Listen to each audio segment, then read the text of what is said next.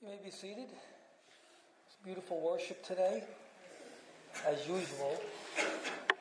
I hope this was an extension of your worship from this past week. As we were studying essentials of worship in our class today, we spoke about how worship is really a lifestyle.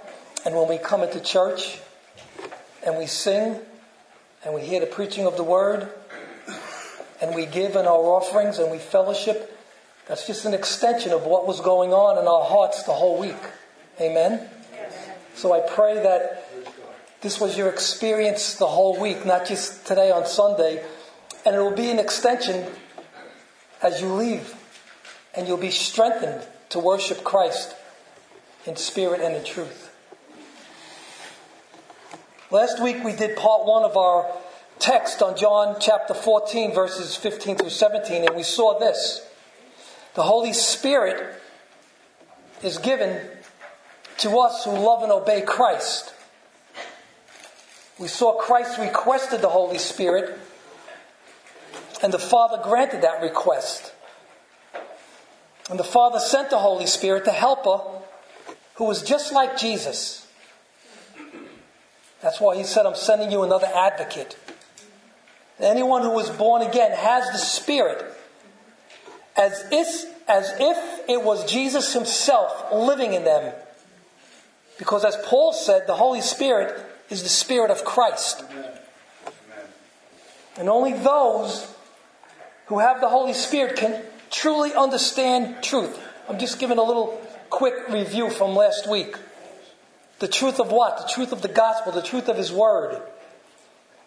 The world cannot understand this truth because it cannot perceive him. It's unaware of the Spirit's activities, the Spirit's work.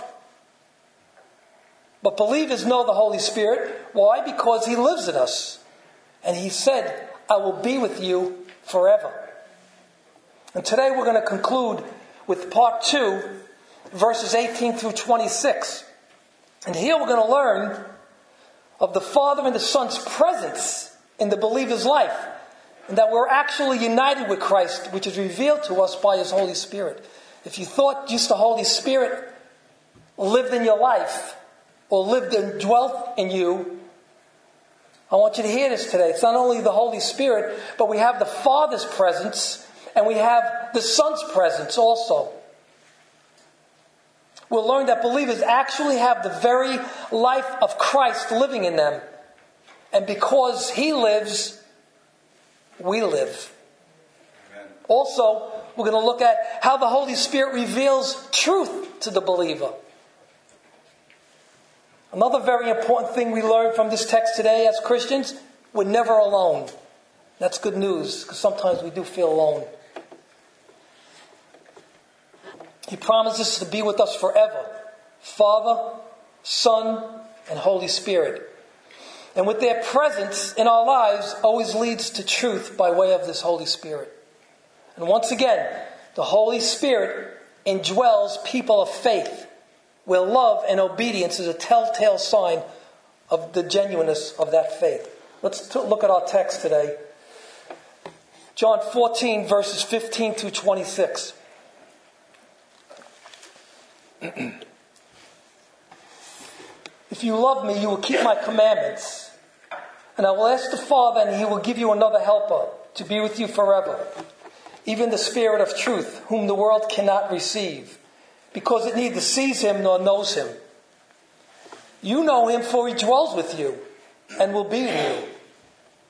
I will not leave you as orphans, I will come to you. Yet a little while, and the world will see me no more. But you will see me, because I live, you also will live. In that day you will know that I am in the Father, and you in me, and I in you. Whoever has my commandments and keeps them, he it is who loves me. And he who loves me will be loved by my Father, and I will love him and manifest myself to him. Judas, not Iscariot, said to him, Lord, how is it that you will manifest yourself to us and not the world? Jesus answered him, If anyone loves me, he will keep my word, and my Father will love him.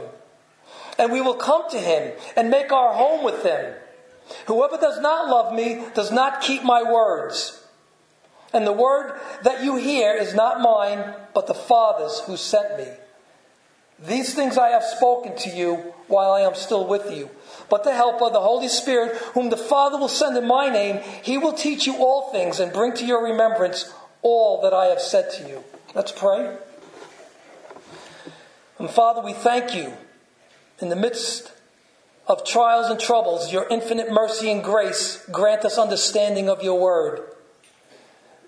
And that today, God, we will not just be hearers of the word, but doers. We also recognize, God, that apart from your grace and your strength of the Holy Spirit, we would fail miserably. So we ask for your wisdom and strength. In Jesus' name we pray, amen. amen. Imagine you had a rich uncle who died and left you a million dollars. You think, at last, I'm a millionaire. And I always will be. Nobody can take that away from me. But the minute you got that million, it became subject to the rule of 72. This is a principle economists use to calculate, among other things, the effects of inflation. You divide 72 by the inflation rate, and that tells you how many years till your money is worth half as much in buying power. So if you got a million dollars and the inflation rate is 6%, you divide 72 by 6, which is 12. That means that in 12 years' time, your million dollars will only be able to buy what $500,000 can today. That's inflation, and the effects of inflation is that the money you inherited is only is always devaluing. But I want to tell you something tonight. There is something that never devalues, and that's your spiritual inheritance. Look at 1 Peter 1, chapters 3 and 4. Peter said this Blessed be the God and Father of our Lord Jesus Christ. According to his great mercy, he has caused us to be born again to a living hope through the resurrection of Jesus Christ from the dead, to an inheritance that is imperishable, undefiled, and unfading, kept in heaven for you. No human effort or merit can ever earn salvation or the glorious riches of heaven for lost, pitiful sinners like you and me. Only those who turn to Christ receive a great salvation and an inheritance that does not fade away like money, riches, wealth, power, you name it. And Peter was speaking really here of a future inheritance, namely heaven, and all that includes. We have this hope of our inheritance now during our pain here on earth. And we have the Holy Spirit guaranteeing our inheritance. And just like our heavenly inheritance will not fade away, the promises God gives us now will never, ever fade. And that's His promise. Unlike money that eventually dwindles, these promises never fade but become stronger as our hearts grow stronger and stronger in Christ. And in our text, Jesus gave some heart satisfying promises to his very troubled disciples who thought he was about to abandon them. He promised they would have everything they needed to carry on in this life, glorifying and doing the will of God. And these promises were not only for the apostles, but for all true believers throughout the ages. True believers are all those who love our Lord. You want to know who a true believer is? All those who love the Lord. And Paul had very harsh words to say people who don't love the Lord. He said this in Corinthians. He said, If anyone has no love for the Lord, let him be accursed. No, I didn't say that, but Christ said that. I mean, Paul the Apostle said that. Those are true believers, those who love the Lord. And the proof that they genuinely love Christ is they obey what he commands. Last week in verses 15 through 17, we understood that if we love and obey Christ's commands from our new created hearts, we have the assurance that the Holy Spirit dwells there. If you ever wanted to know, the Holy Spirit dwells in your heart. Are you loving Christ? Are you obeying Christ? That's a telltale sign that the Holy Spirit dwells in your heart. And this, once again, is the work of God by His Spirit in us that results in love and a willingness to obey the Master. So, my proposition for this text is the same as last week because it's the same message, really, just in two parts. And the proposition is this If we love and obey the Savior, we have the promise that the Holy Spirit lives in us. What did Jesus promise if we love Him? Well, there are three points that reveal what Jesus promised His disciples and all believers. The first one, the Holy Spirit, is given to, to us who love and obey Christ. This we covered last week. The two remaining points are point two, the Holy Spirit is given to us to reveal the eternal presence of the Father and Son. And number three, the Holy Spirit is given to us to reveal truth. And let's look at the second point. The Holy Spirit is given to us to reveal the eternal presence of the Father and Son. Sometimes we don't think this is important. This is very important. This is important to know that not only the Holy Spirit dwells in us, but we have the Father, the Son, and the Holy Spirit, the triune Godhead living and dwelling in believers. Verses 18 through 24 again. I will not leave you as orphans, I will come to you. Yet a little while, and the world will see me no more, but you will see me. Because I live, you also will live. In that day, you will know that I am in the Father, and you in me, and I in you. Whoever has my commandments and keeps them, is he who loves me. And he who loves me will be loved by my Father, and I will love him and manifest myself to him. Judas, not Iscariot, said to him, Lord, how is it that you will manifest yourself to us and not the world? Jesus answered him, If anyone loves me, he will keep my word, and my Father will love him, and we will come to him and make our home with him. Whoever does not love me does not keep my words. And the word that you hear is not mine, but the Father who sent me. So let's put our imaginations on now. Imagine if you lived in Israel when Jesus walked the earth. And for approximately three and a half years, you were one of the apostles that he chose. You watched Jesus heal. You saw blind eyes open. You saw deaf ears unstop. You saw paralytics get up and walk. He changed water into wine. He fed thousands, thousands upon thousands from a few fish and loaves of bread. He calmed the raging seas. Demons were terrified of him. He even raised the dead. You watched him escape miraculously through the hands of his enemies because his time to be crucified had not yet come. You listened to him preach, and he taught the people with authority, not like the scribes and the Pharisees. Some of you even saw Jesus' glory revealed when Moses and Elijah appeared with him. And you heard the holy voice from heaven This is my beloved Son, with whom I am well pleased. Listen to him. You began to see that Jesus indeed was the long awaited Messiah who was to come. Imagine if you were asked by Jesus, Whom do men say that I am? And you answered, You are the Christ, the Son of the living God. And Jesus told you, Flesh and blood has not revealed this to you, but my Father who is in heaven. Imagine if you failed miserably and you said to Jesus, Depart from me, I am a sinful man.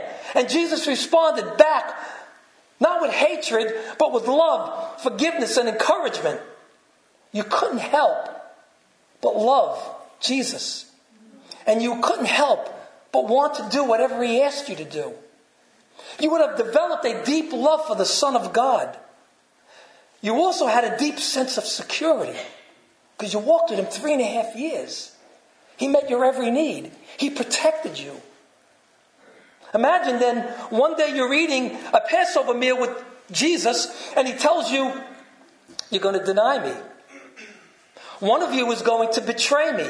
And I'm not going to die, and, and I'm going to die, and I'm going to leave you for a little while. You and I would be troubled to the very core of our being, to say the least, right? Well, this is what was going on 2,000 years ago with Jesus' disciples when they were eating the last Passover meal with Jesus. We don't, sometimes we have to take ourselves and put ourselves back in that place mentally to see what was going on. They were troubled in their hearts. They walked and talked and ate and slept with Christ. And now Jesus is telling them all these things. And he's going to say, he's saying to them, I'm going to leave you for a little bit. They were troubled. And Jesus knew this.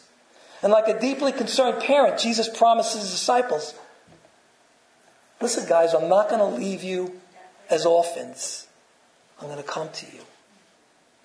What does Jesus mean by orphans? The term orphan here is, in verse 18, is figurative for when Jesus leaves, and when he does, the disciples will deeply feel that loss. And they did. First, the disciples and every believer are identified as God's children, not orphans. And that's why Jesus could say, I'm not going to leave you as orphans. Jesus called his disciples many times little children. John the Apostle, in his, in his letter, 1 John, called them little children. So that tells us that God considers us as his own, not as orphans. The term orphan here in verse 13 is figurative and carries the idea of loss. When Jesus leaves the disciples, they will feel that loss. And what Jesus is saying is, He will not leave them helpless to battle their way through the world alone. Jesus had to assure them because they were feeling afraid of being abandoned. And throughout biblical history, God graciously reinforced his presence to his people. Since the fall of humanity, the time of Adam and Eve, there has always been this vulnerability to the feeling of abandonment or fear of being alone and helpless. And many of us have experienced that. Matter of fact, I think we could say all of us have experienced that. When Moses was about to die and his successor Joshua was about to take his position as leader, Moses told, told him in Deuteronomy 31 6, Be strong and courageous. Do not fear or be in dread of them, meaning the nations living in the land where they were to possess. For it is the Lord your God who goes with you. He will never leave you nor forsake you. Listen, from the time of the fall to the present and throughout eternity, God never left and will never leave his people, whether it's Old Testament saints or New Testament saints. I remember when I was young, my mother told me a story when I had to get my tonsils taken out. After the operation, she told me she came to pick me up. And I was sitting in this big chair, and I was, must have been about three or four years old. I don't remember, but she was telling me the story. I was sitting this, in this big chair, dressed and ready to go. I wanted out of there. I didn't want to stay. I wanted to be home with mom and dad. Although I don't remember, I'm sure I felt helpless, as though there was the distinct possibility that my mother and father were going to abandon me. I also remember the first time we dropped off our children at kindergarten. You would think we were murdering them with the blood curdling cries that came out of their mouths. Why? In their little minds, up to that point, they experienced safety and security. They now felt the possibility hey, maybe mom and dad are not coming back. By the way, John Paul still feels that way when I drop him off anywhere. I don't know why, you know.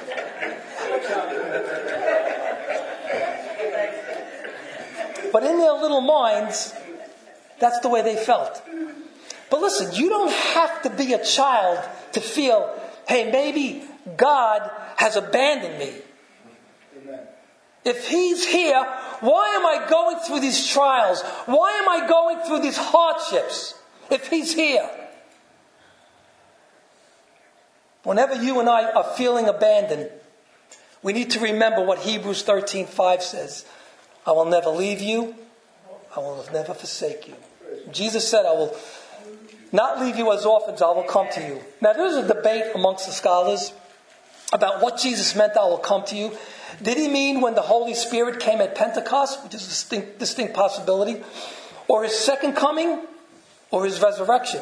Most think his resurrection, which I tend to believe because of the, the context. In verse 19, Jesus said, Yet a little while, and the world will see me no more. In other words, Jesus is going to die. But you will see me when he rose again. Jesus was going to die and not be seen by anyone. When he was resurrected back to life, he would appear only, only to those that were his. He didn't appear to everybody. He only appeared to believers. They would see him again after a very short period of time. And Jesus wanted his disciples to be comforted because they were troubled, knowing that their master would be back. But not so for the world. They will not see Jesus again. Dr. Leon Morris said physically, Jesus will be removed from them, and spiritually, they never approached him. The spiritually blind will not and cannot see Jesus. Why? Because they are blind.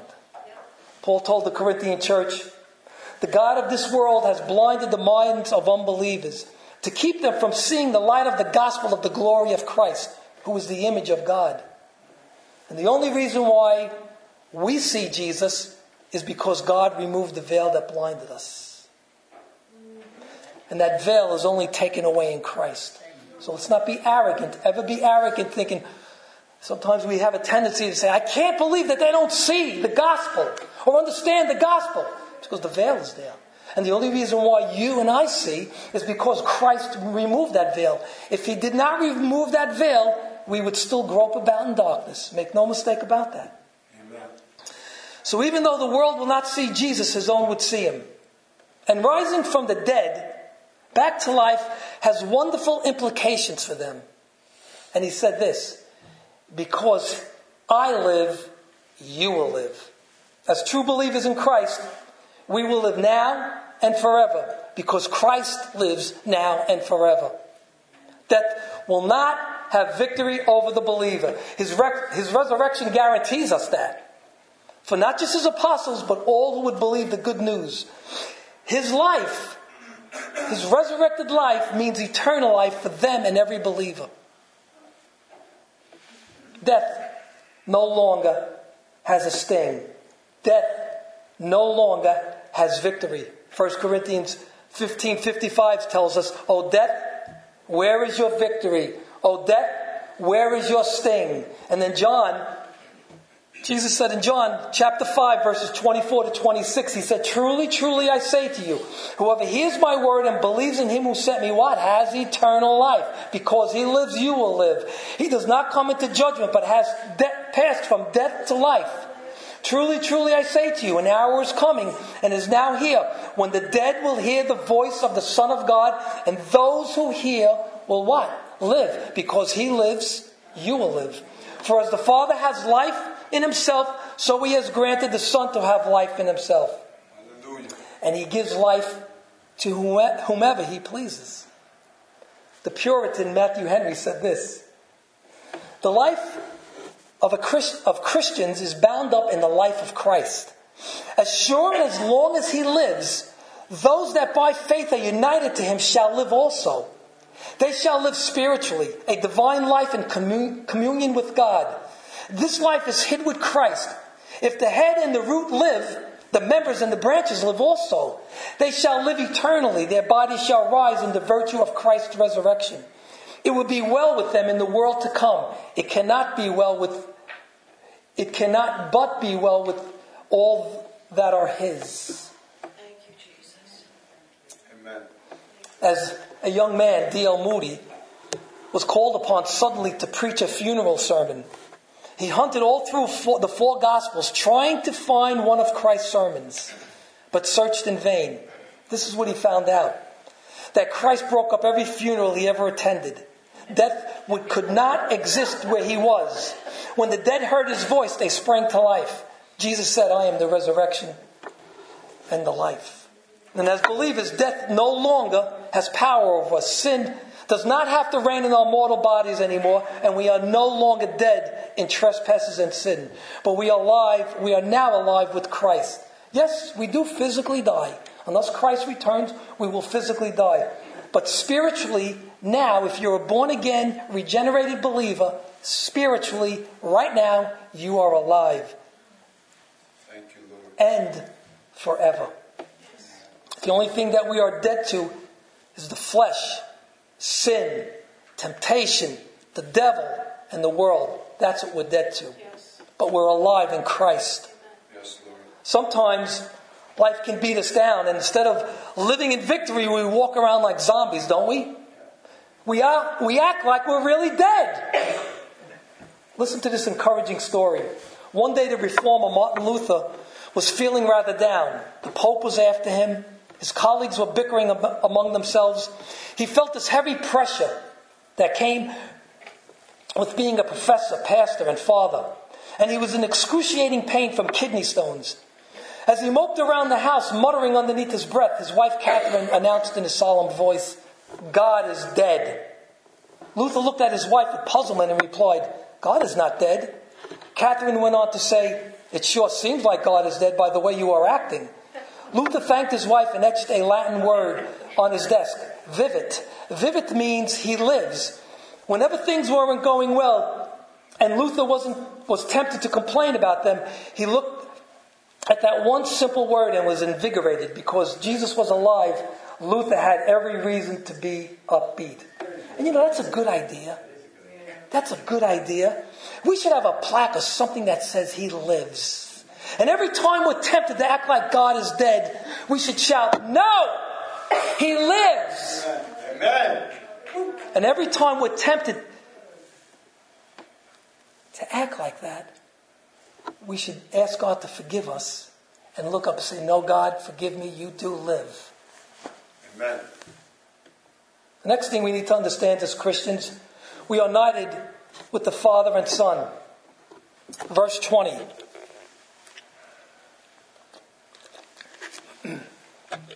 In that day, you will know that I am in my Father, and you in me, and I in you.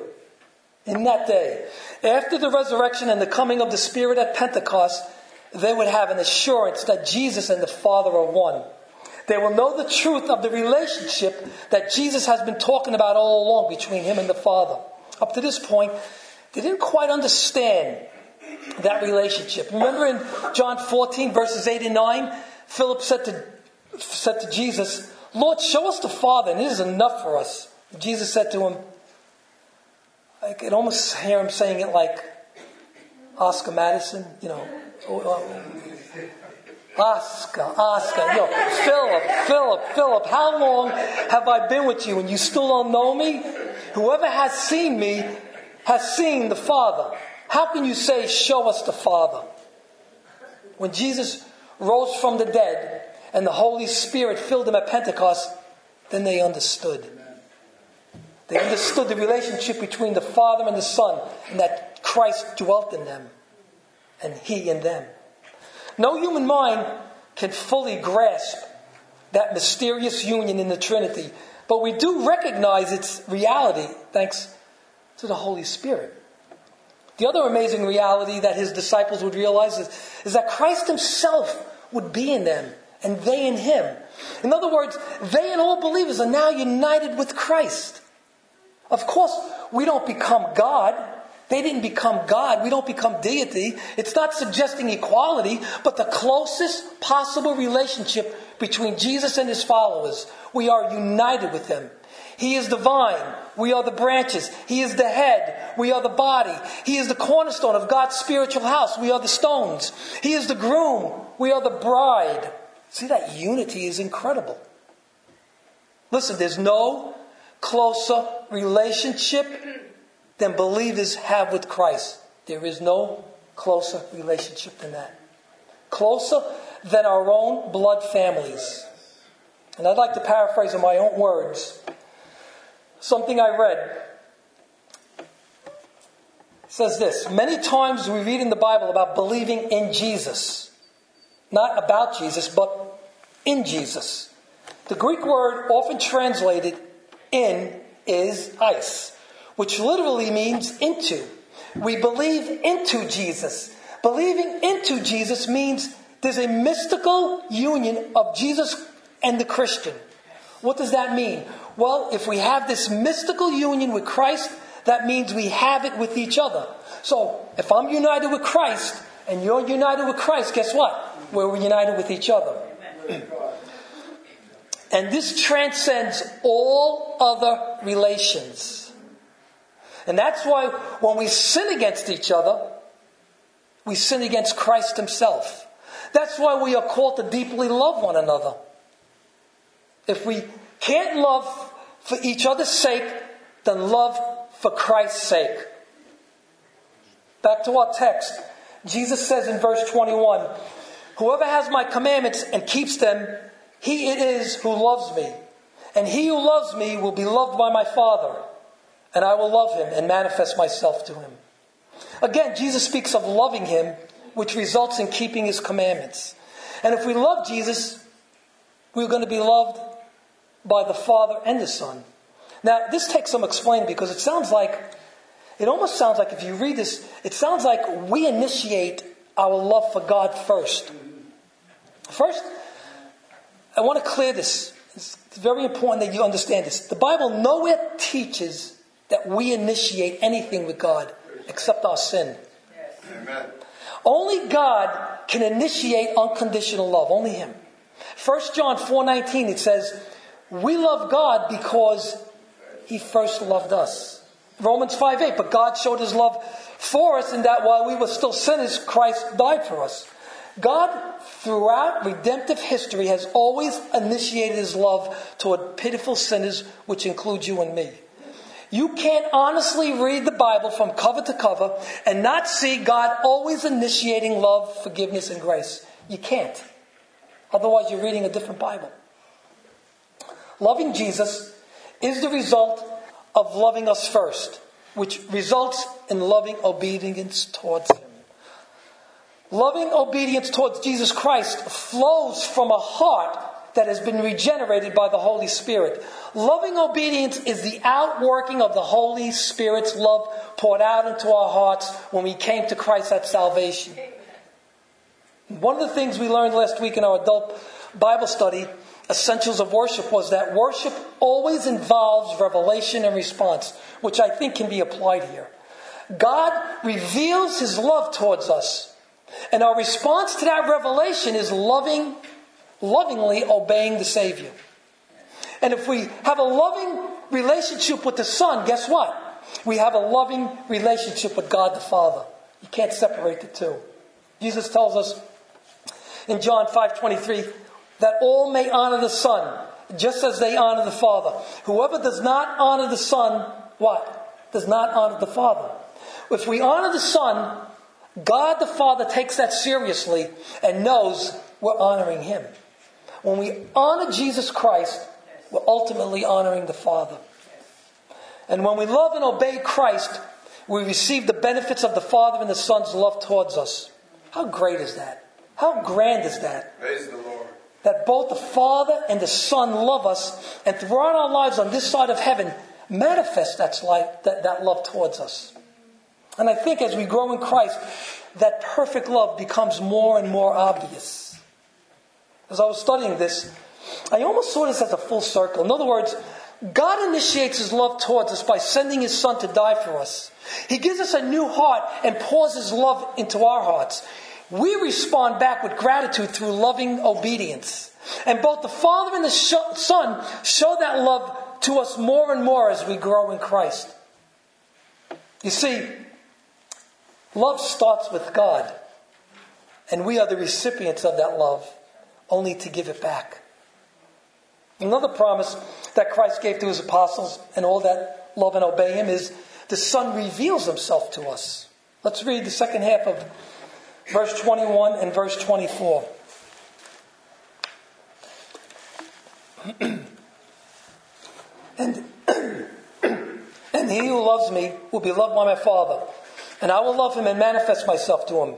And Judas, not Iscariot, said to him, Lord, how is it that you will manifest yourself to us and not the world? Jesus answered him, If anyone loves me, he will keep my word, and my Father will love him, and we will come to him and make our home with him. Imagine that.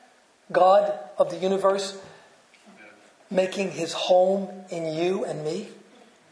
I don't know about you, but I can't fathom that.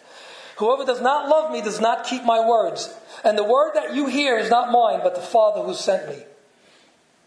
Now Judas raises his hand and asks a question Lord, how is it that you will manifest yourself to us and not the world?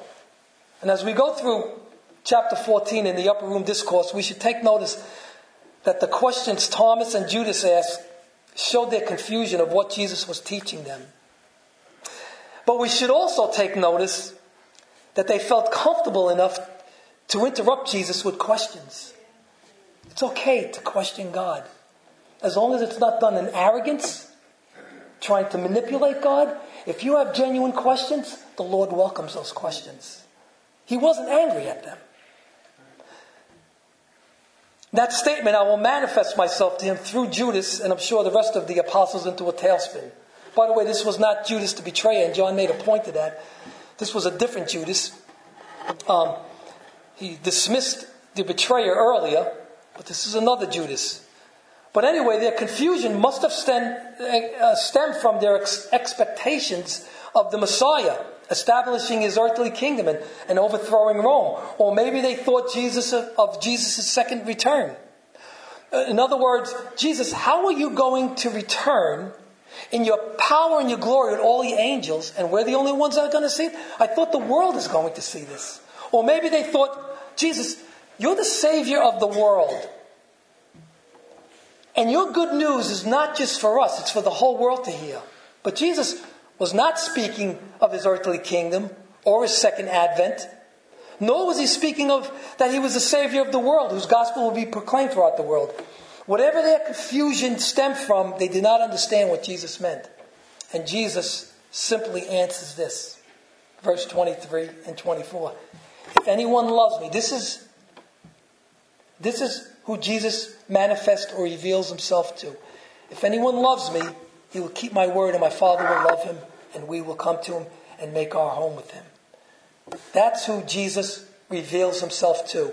Those who love and keep his word, which, by the way, was actually the Father's word. Jesus, on a number of occasions, give me one second. On a number of occasions, Jesus talked about doing his Father's will and speaking what his Father spoke, doing the work his Father did.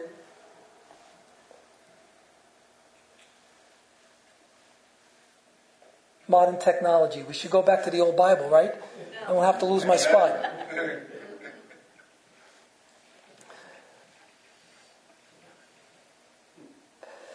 But on a number of occasions, he spoke what the Father has told him. For example, in, in John 12 49, Jesus said, For I have not spoken on my own authority, but the Father who sent me has given me the commandment what to say and what to speak.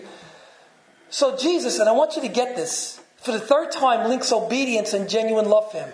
Now, he said this three times. When God says something once, we pay attention, right? When God says something twice, we really pay attention. When he says something three times, does he have to hit us over the head with a hammer or should we really be listening?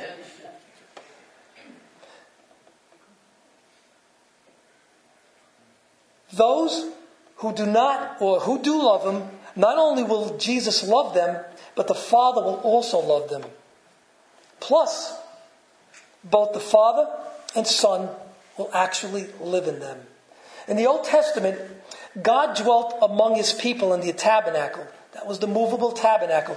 And then he also dwelt in the temple. That was the stationary part of the, the, the tabernacle where God dwelt.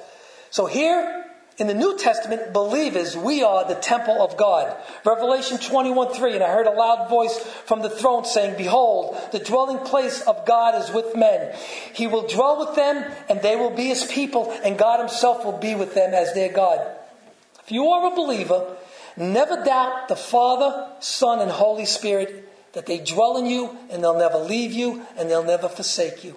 They live with you, they're there with you forever. Could you imagine? I want to say this again. Can you, do you really fathom that the God of the universe, Father, Son, Holy Spirit, the triune God actually dwells in you, is with you forever? when I was 14 years old, I went to Shea Stadium with two friends. The Mets, I don't even remember what team they were playing, but we were sitting all the way up in the, the balcony. And Gil Hodges, the famous Gil Hodges. How many of you have heard of Gil Hodges? I mean, he's famous, of course. Was the manager. Joe Pignatano was the uh, bullpen coach at that time. So we were 14 years old. I was maybe I was with a couple of friends. Uh, one of them was maybe 16 years old. This big guy, and we were sitting there watching the game, and they lost a doubleheader. And me, in my big mouth, said to the guy I was sitting with, the big guy, I said, Imagine if we could get driven home by Gil Hodges, because they live in Brooklyn, and we live in Brooklyn. And Joe Pignatano lives in Brooklyn. So he said, That would be great. I said, Well, I'll tell you what. After the game, let's go to the locker room. You know, the locker room, the, the exit of, of the locker room was outside the stadium. And in those days, the players used to come out. It- you know, we didn't have the security issues we have today. They used to come out of the, you know, and then t- go to their car and, and the, the fans used to sit, stand there and get some autographs. So we stayed there and we waited. And we waited. And we waited. Finally, we were the only two left. Uh, the, well, the three of us. There was hardly anybody left in the parking lot. Finally, Gil Hodges and Joe Pignatano comes out. I froze. I froze. I mean, I froze. I couldn't. I couldn't even talk. You know, I mean, a 14-year-old kid, Gil Hodges, is walking in front of him. I'm, I'm going to have the audacity to ask him for a lift home. My friend became so irate. He grabbed me. He said, they were already walking to the car. They were just about in the car. My friend grabbed me. He said, if, I'm going to kill you. He started cursing at whatever he did. I got scared. So he pushed me, and I made believe I was running to the car. Yeah, I said, this might appease his wrath. So I started running to the car, and they must have seen me through the rearview mirror. They stopped the car. I walk up. Gil Hodges is in the passenger seat. Joe Pignatano was in the driver's seat. He rolls down the window. He goes, "What can I do for you, son?" I said, I- "I'm still embarrassed to say it." I said, "Can you give us a lift home?"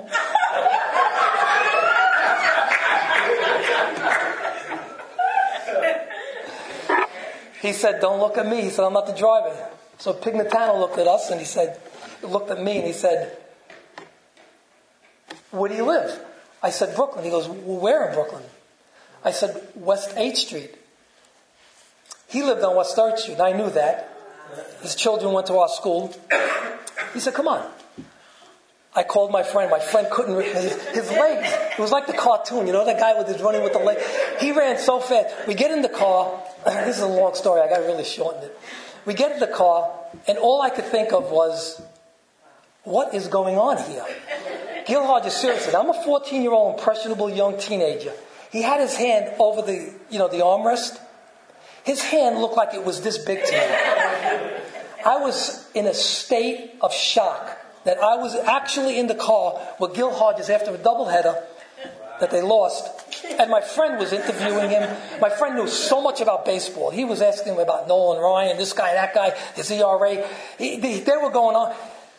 He drops off Gil Hodges on Bedford Avenue, and Joe Pignatano gave us the riot act. He said, You should have never did that. He goes, I, I gave you a lift home because I knew how exciting it was for, for you guys, your kids. I didn't say a word.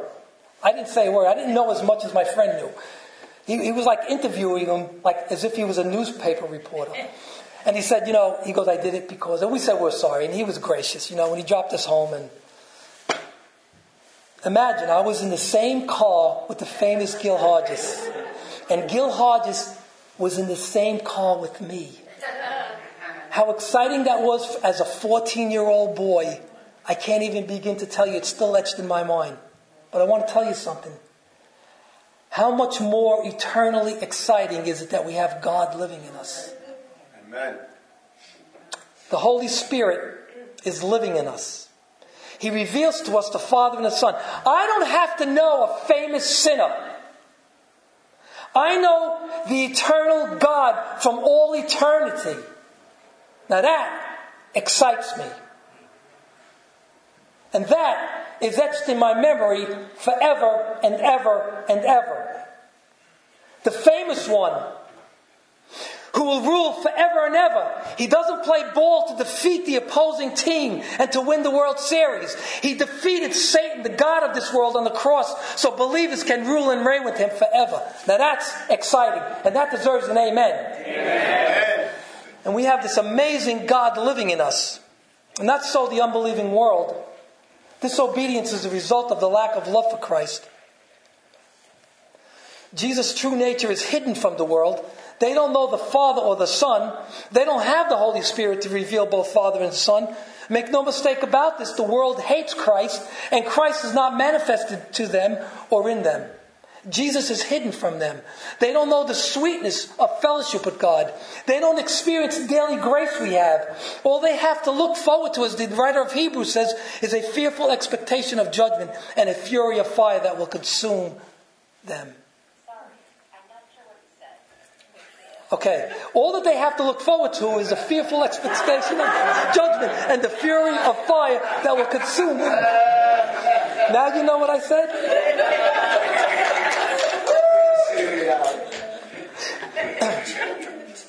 that could change, by the way. Never let that put your fire out of evangelism. God tells us to go out and proclaim the gospel to all living creatures. And that can change. The fearful expectation of judgment can change to a person as now he has eternal life. Point one the Holy Spirit is given those who love and obey Christ. Point two, the Holy Spirit is given to us to reveal the eternal presence of the Father and Son. And third and final point, the Holy Spirit is given to reveal truth. Verse 25 and 26. These things I have spoken to you while I am still with you.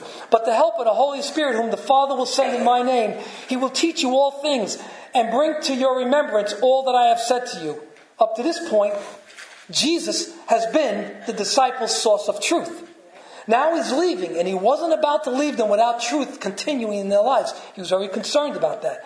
And so another promise was that the Father would send the Holy Spirit, the Spirit of truth, in Jesus' name to lead them into all truth. And now, we know in verse 17, Jesus called the Holy Spirit what? The Spirit of truth. And I'll repeat much of what I said the last time to drive home this point. One of the functions of the Holy Spirit is to reveal truth. John 16, Verse 13 When the Spirit of truth comes, he will guide you into all truth. For he will not speak on his own authority, but whatever he hears, he will speak, and he will declare to you the things that are to come. One of the functions of the Holy Spirit in revealing truth was particularly and exclusively for the apostles in revealing the inspired truth of the New Testament. In other words, some of them were going to, and their associates were going to write the New Testament. And I believe the immediate application of verse 26 was for the apostles alone. For they were going to complete the Bible. Because no one could truly remember all that Jesus said. He said a lot of things. But Jesus was going to bring back the remembrance so they could understand what and how to write the New Testament. Um, 2 Peter 120 to 21. Knowing this, first of all, that no prophecy of Scripture comes from someone's own interpretation. For no prophecy was ever produced by the will of man, but men spoke from God as they were carried along by the Spirit. Also, the, the Apostle Paul said, All Scripture is given by inspiration of the Holy Spirit. Just like it was revealed to the Old Testament prophets, Moses and the prophets. It was revealed to the apostles and their close associates. That they were going to append, the New Testament. So Jesus Christ, through the Holy Spirit, was going to reveal to them all that he said. And this promise that the Holy Spirit would bring to their remembrance all that he taught them shows this the validity of the New Testament.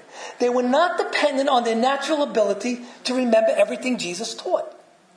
They were eyewitnesses of Jesus' life and teachings, and the Spirit helped them that, to remember that. You and I can have complete confidence in this in the New Testament's accuracy.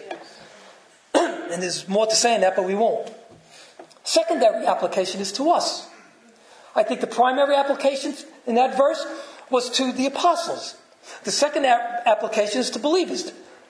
Dr. Uh, Kenneth Gangel says, in our case, it's assistance in understanding and applying the Word of God. In their lives and ours, constant awareness of the Spirit's presence is a daily uh, particularity. Another commentator calls the Holy Spirit the believer's resident teacher. He's our resident teacher. He's going to show us truth. First John um, 2.20 says, But you have an anointing, or you have been anointed by the Holy One, and you have all knowledge. And then 1 John 2.27, But the anointing that you receive from him abides in you, and you have no need that anyone should teach you. But as his anointing teaches you about everything, and is true, and is no lie, just as he taught you, abide in him. See, the Spirit illuminates God's word to our understanding, which helps us in spiritual maturity. And apart from the truth of the word of God and the Holy Spirit's illuminating power in our minds and hearts, we walk in darkness. Please don't be deceived. The Holy Spirit uses the Word of God to bring about salvation and spiritual growth in our lives. There is no salvation, nor can there be any spiritual growth apart from the work of the Holy Spirit and His Word. In this post-modern age where truth is what you want it to be, it's, you know, whatever you want it to be, it'll be. We desperately need, as Christians, to immerse ourselves in the Word of God daily. This is an article I read from an unknown source. In a Barna research poll that was just completed recently, several troubling uh, facts came to light about where the American public is intellectually and spiritually. The poll examined several different beliefs and found that most adults reject the notion of original sin the existence of Satan and salvation by God's grace alone. They reject that. It's also discovered that Americans tend to think that the core document of the world's major faiths, such as the Bible, the Quran, and the Book of Mormons, are different expressions of the same spiritual truth, and that by praying to the dead can reap personal benefits. It goes on to say Americans are nearly as likely to say that Jesus Christ sinned as to believe that he lived a sinful life. See, genuine believers don't succumb to false heretical teachings like that. Why? Because God promises to arm us with truth and accompany us with His presence, the triune God, Father, and Holy Spirit. We don't have to fear going into that kind of error. Let me conclude. Let me start off with a question and ask you, and then make a couple of statements. Do you want a deep, rooted assurance of the presence of God in your life. Amen. Amen. Well, if we love and obey the Savior, we have the promise and assurance that the Holy Spirit lives in us. If we have the Holy Spirit living in us, the fruit is loving, a loving and obedience to our Savior. If we have the Holy Spirit living in us, we have the assurance of the eternal presence of the Father and Son. If we have the Holy Spirit living in us, we have the assurance of truth. We don't have to fear being led astray into heretical teachings which would condemn ourselves to eternal hell. We don't have to fear that. If we have the Holy Spirit living in us, we will desire the pure milk of the Word. If we have the Holy Spirit living in us, we will worship the Father in spirit and in truth. If we have the Holy Spirit living in us, His truth sets us free. And it is for freedom that Christ set us free. Let us pray. Father, we thank you. Thank you for your word. Truth. Truth does matter to you. But God, we also thank you for the Spirit of truth, the Holy Spirit that doesn't leave us just, just read and meditate and study your word without the illuminating work of the Holy Spirit in our hearts and minds. Help us, God, to take advantage of the Holy Spirit's work in our hearts. Take advantage of taking your truth, the Word of God, and meditating on it day in, day in and day out, and to learn your truth. Help Sonship God as a church to be led by your truth. In Christ's name we pray.